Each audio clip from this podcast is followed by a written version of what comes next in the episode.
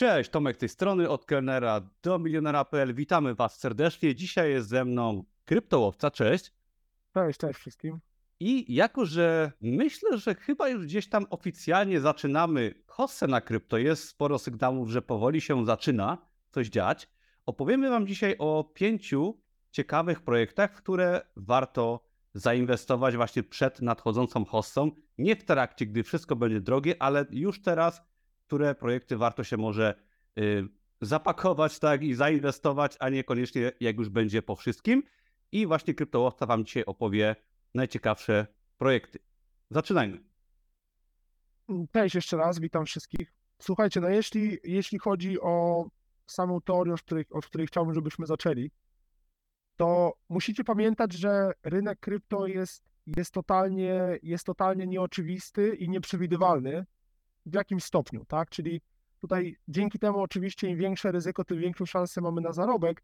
Natomiast trzeba pamiętać, że to, co mówimy, czy, czy ja, czy Tomek, to są nasze osobiste, osobiste zdania, osobiste preferencje, tak? I, I to, co finalnie ja, czy Tomek, czy osoba, która ogląda, ty, robimy ze swoimi pieniędzmi, to jest oczywiście nasza, nasza, nasze prywatne wybory i trzeba mieć, te, trzeba mieć to na uwadze, że finalnie, kiedy gaśnie światło, to każdy z nas po prostu sam odpowiada za swoje ruchy i trzeba mieć to po prostu na uwadze. Mhm. Pamiętajcie, że inwestujecie właśnie swoimi pieniędzmi zawsze. Warto słuchać różnych osób, które mają doświadczenie. Ja też się edukuję z wielu różnych miejsc, ale zawsze jak przychodzi potem do inwestowania, to no, są to nasze pieniądze, tak? I pamiętajcie po prostu o tym i miejcie to na uwadze, żeby gdzieś tam jednak no, inwestować przede wszystkim tyle, ile możecie stracić, edukować się i żebyście wiedzieli, co robicie. Ale ja jestem dzisiaj bardzo ciekawy, no jakie te projekty są według Ciebie, poza oczywiście może jakimiś podstawowymi typu Bitcoin, który myślę, że o tym powiemy zaraz, jest takim ciekawym na start, ale no na pewno jest coś więcej, co można by sprawdzić przed nadchodzącą hossą. Tak, no oczywiście jako projekt zerowy możemy oczywiście powiedzieć, wręcz musimy powiedzieć o Bitcoinie. Mhm. Jest wiadomo, król, najstarsza kryptowaluta, mówi się o niej jako cyfrowym złocie, tak? Tutaj oczywiście nie będziemy wchodzili w szczegóły bo jakby o zastosowaniach realnych, o kosztach wydobycia, opłacalności, czy to wydobycia, czy kupowania obecnie bitcoina, to jest jakby od, temat na oddzielny odcinek, więc to jakby to, to, to pominiemy. Natomiast jeśli interesujecie się rynkiem kryptowalut, jeśli chcecie się nim zainteresować, to śledzenie kursu bitcoina, to co się na nim dzieje, wydarzenia ze świata, co jakby wokół wydobycia, wydobycia bitcoina się dzieje, co wokół samej kryptowaluty się dzieje, musicie śledzić. Po prostu z racji, że cały rynek podąża siłą rzeczy za obecnym królem, czyli bitcoinem. Tak? To... Od bitcoina trzeba zacząć, tak? Przygodę z kryptowalutami. Tak, czyli tutaj jako projekt zero i taki must have dla każdego, oczywiście czy, czy go mieć, czy nie mieć, to jest też temat na inny odcinek. Uważam, że jakiś stały, stały procent portfela powinien w bitcoinie być, natomiast śledzić to, co się dzieje na nim, powinniśmy jak najbardziej. Jeśli chodzi o taki pierwszy projekt, dla mnie godny uwagi, no to jest Ether. I tutaj wiadomo, jest to, jest to druga największa kryptowaluta po Bitcoinie. Natomiast na Etherze, według mnie, z racji na to, co dzieje się wokół niego, i też to jakby nie, nie chciałbym wchodzić mocno w szczegóły, no bo tutaj znowu jest to dostępne w internecie, a może nagramy oddzielny odcinek na przykład o Etherze, jeszcze zobaczymy po prostu. Mhm. Natomiast jest to kryptowaluta de facto, która jest taką platformą matką do tworzenia nowych projektów, tak? I, i z racji na już obecną, obecny efekt sieci na Etherze, czyli o obecne zainteresowanie osób całą siecią ERC, a co za tym idzie kryptowalutą ETH Ethereum, to jest kryptowaluta, która ma niesamowity potencjał i myślę, że cena Ethera do 2000 dolarów dla mnie osobiście jest cały czas ciekawą ceną potencjalnie inwestycyjną na przyszłą hossę. I to jakby mhm. uważam, że to jest pierwsza podstawowa kryptowaluta po Bitcoinie, którą każdy powinien mieć chociaż w małym procencie w portfelu, jeśli tym rynkiem chce się zainteresować i wejść w niego. Jeśli mhm. chodzi o kolejny projekt, jest to Arbitrum, token Arbitrum. O nim już wspominałem też na swoim Twitterze, więc myślę, że ktoś już kto na Twitterze moim był, mógł gdzieś tam zauważyć, że jestem jego dużym zwolennikiem. Jest to projekt Layer 2, czyli tak na szybko tłumacząc, jest to warstwa druga, więc de facto jest takim rozszerzeniem Ethera, tak? Ma rozwiązać problem warstwy pierwszej, czyli wyskalować warstwę pierwszą i obniżyć koszty transakcyjne. Tutaj, co przede wszystkim w Arbitrum mnie interesuje i dlaczego mnie ten token i cały ekosystem zainteresował, to jest to, że mamy tam bardzo pozytywne emocje, przede wszystkim dlatego, że też jakby drop tokena, tak, Arbitrum dał zarobić bardzo dużej ilości osób, więc dzięki tym emocjom i braku szklanego sufitu na Arbitrum i niskich opłatach transakcyjnych, bo są dużo niższe niż na sieci RC, myślę, że sam token Arbitrum i cały ekosystem związany z siecią Arbitrum może naprawdę na przyszłej koście dać nam zarobić dobre pieniądze. Ja, ja osobiście mam, mam, na niego, mam na niego oko cały czas, jak i na cały ekosystem. Myślę, że warto gdzieś tam dodać sobie go do obserwujących i, i naprawdę tutaj śledzić token Arbitrum, z racji, że potencjał tam jest naprawdę, naprawdę duży. Ja muszę przyznać, że ja oczywiście przede wszystkim posiadam bitcoina w swoim portfelu. Jednego bitcoina ponad posiadam. Kilka eterów, które jeszcze zostały mi z poprzedniej hosty. Część sprzedałem, część nie. I też właśnie Arbitrum się pojawiło już kilka miesięcy temu w moim portfelu. Jestem bardzo ciekaw kolejnych pozycji na tej liście. Good move, Tomek, good move. Okej. No, czas pokaże. Na pewno adsy do wygranej na arbitrum są spore, wiadomo, tutaj wszystko się może wydarzyć, natomiast no tutaj jest to, jest to projekt, dla którego na pewno myślę, że warto po, po, pohodlować. Jeśli chodzi o kolejny token, no to tutaj ja, ja jestem nim zainteresowany, natomiast są też duże minusy tego tokena, o, którym, o których powiem jakby y, za chwileczkę. Jest to token BNB. Myślę, że sporo osób może kojarzyć. Jest to token giełdowy największej giełdy Binance. No jeśli chodzi o samą użyteczność, no to wiadomo przede wszystkim używanie do płacenia opłat transakcyjnych, tak, na giełdzie właśnie Binance.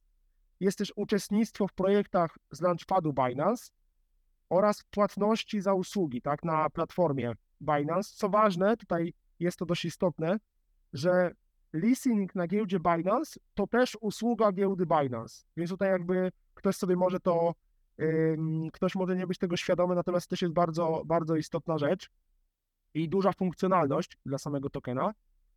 No i tak, tutaj oczywiście sam token BNB, mm, jak łatwo się domyślić, jest bardzo związany z samą giełdą Binance. Co tutaj mam na myśli? Mam na myśli to, że jeśli giełda Binance będzie miała się dobrze i będzie się rozwijała, siłą rzeczy token, Bi- token BNB też będzie się rozwijał i też będzie rósł na wartości. Natomiast w, sytu- w sytuacji, kiedy giełda Binance będzie miała jakieś problemy, czy to z regulatorami, czy jakby ciężko przewidzieć, jakie mogą, mogą być, jakie mogą być problemy, tak? To po prostu trzeba śledzić na bieżąco. Mm, ale tutaj jakby problemy z regulatorami są, są możliwe, no to wtedy oczywiście token BNB może tracić na wartości, a raczej pewnikiem jest, że będzie tracił na wartości. No token BNB jeszcze jest, z nim jest problem taki, tam jest problem em, z centralizacją, tak? Czyli jest bardzo mała ilość walidatorów tego tokena, więc teoretycznie sieć BNB, jak już w przeszłości mieliśmy takie sytuacje, można wyłączyć. No i to jest jakby to, czego nie lubimy w kryptowalutach i to po prostu trzeba mieć na uwadze. Dokładnie. Chociaż trzeba przyznać, że BNB bardzo dobrze trzyma się na Bessie, tak? która Bessa chyba się powoli kończy, albo nawet zaczyna hossa, ale BNB dobrze przetrzymało ten trudny okres. Tak, bardzo, bardzo dobrze, dlatego też gdzieś tam jest na moim radarze, bo, bo to fa fajnie widać właśnie po tym, jak token się trzyma w takim czasie, jak jest teraz, jak mieliśmy, tak, kiedy tych wzrostów nie ma, y, bardzo dobrze widać, jakie jest zainteresowanie tokenem. Bo tutaj rzadko kiedy token tak dobrze trzyma się podczas spadków, a BNB naprawdę trzyma się rewelacyjnie. Mhm. Więc to jak tak, to też jest, to też jest duży argument za. Mhm, mhm. Kolejny, kolejny projekt jest to, jest to token DAO Maker, jest to Launchpad. I tutaj, jeśli chodzi o same Launchpady, to w nich specyfika rozgrywania tych tokenów jest taka, że oczywiście też bardzo mocno zależy to, troszeczkę tak jak w tokenach giełdowych, podobnie jest w tokenach launchpadowych. Czyli jeśli sam Launchpad wydaje dobre projekty, które robią dobre X-y, dobre zwroty, to sam token oczywiście cieszy się większą popularnością, bo żeby mieć dostęp do Launchpadu, trzeba mieć te tokeny, tak? Więc siłą rzeczy trzeba obserwować, czy dany Launchpad wydaje dobre projekty na swojej platformie i wtedy jakby można mieć na celowniku token, który potencjalnie może wzrosnąć dzięki większemu zainteresowaniu i chęci, chęci ludzi, którzy chcą po prostu uczestniczyć w kolejnych IDO i jakby kupować tak te projekty w pre-sale'ach. Więc to Mhm. jakby, to jakby jest bardzo, bardzo ciekawe, bo DAO Maker mimo sytuacji na rynku, yy, radzi sobie bardzo dobrze, jeśli chodzi o wydawanie projektów. Jest naprawdę bardzo aktywny, gdzie tak naprawdę launchpady raczej w takich okresach na rynku jak teraz nie są zbyt aktywne. Dlatego to- to jest, to jest dobry, gdzieś tam dobry argument za tym, żeby mieć go na celowniku i, co, i gdzieś tam obserwować go pod przyszłą hossę.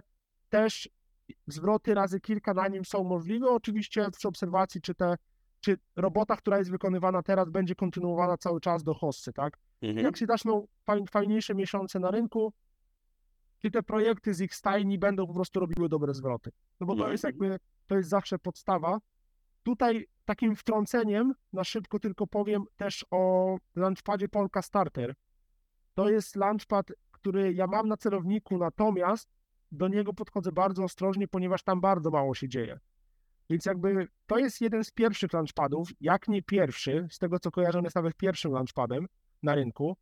Natomiast dał zarobić ogromne pieniądze w poprzedniej hoście, natomiast tam bardzo mało się dzieje. Więc tam, jeśli zauważylibyście, że coś zaczyna się dziać, jakieś projekty zaczynają wy, wydawać, widzicie, że coś u nich zaczyna się dobrego dziać, to naprawdę też można zwrócić uwagę na ich token, bo są tam też, te, też jest tam miejsce do, do wzrostów. Natomiast tam trzeba zwrócić uwagę właśnie na to, czy generalnie zaczną cokolwiek robić, bo na razie, na razie jest tym, jest tym marnie u nich. Mhm.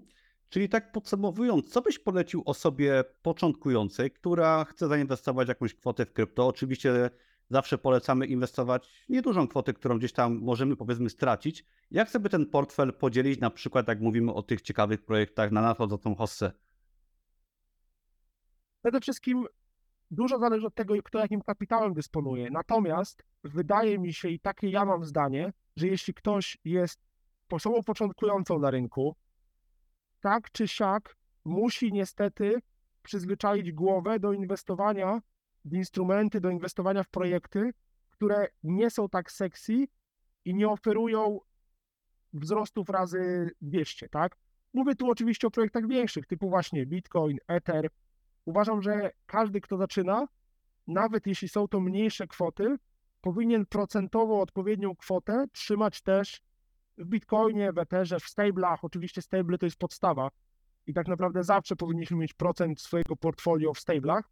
Natomiast tutaj ja wyznaję zasadę, że żeby nauczyć głowę tych odpowiednich proporcji trzymania się money managementu, to zdecydowanie trzymanie odpowiedniego procentu kapitału swojego w Bitcoinie i Etherze to jest naprawdę, to jest podstawa. I bez tego ba- bardzo szybko można się po prostu wysadzić z tych wrotek i, i stracić kapitał, jeśli będziemy inwestowali tylko w te ryzykowne projekty. Mhm. Mhm. Okej, super. No, wielkie dzięki. Ja przypominam, że pod filmem znajdziecie linki do Twittera kryptołowcy. Tam jest często coś ciekawego wrzucane, jeżeli chodzi nawet o airdropy, widziałem ostatnio. I znajdziecie też linki do podstawowych giełd kryptowalut oraz do darmowego kursu, gdzie też jest lekcja od kryptołowcy, gdzie przedstawia właśnie fajnie portal CoinGecko, jak wyszukiwać fajne, ciekawe i dobrze rokujące projekty. Wielkie dzięki za dzisiaj. Dzięki Tomek, dzięki za wysłuchanie. Do zobaczenia, cześć. Cześć.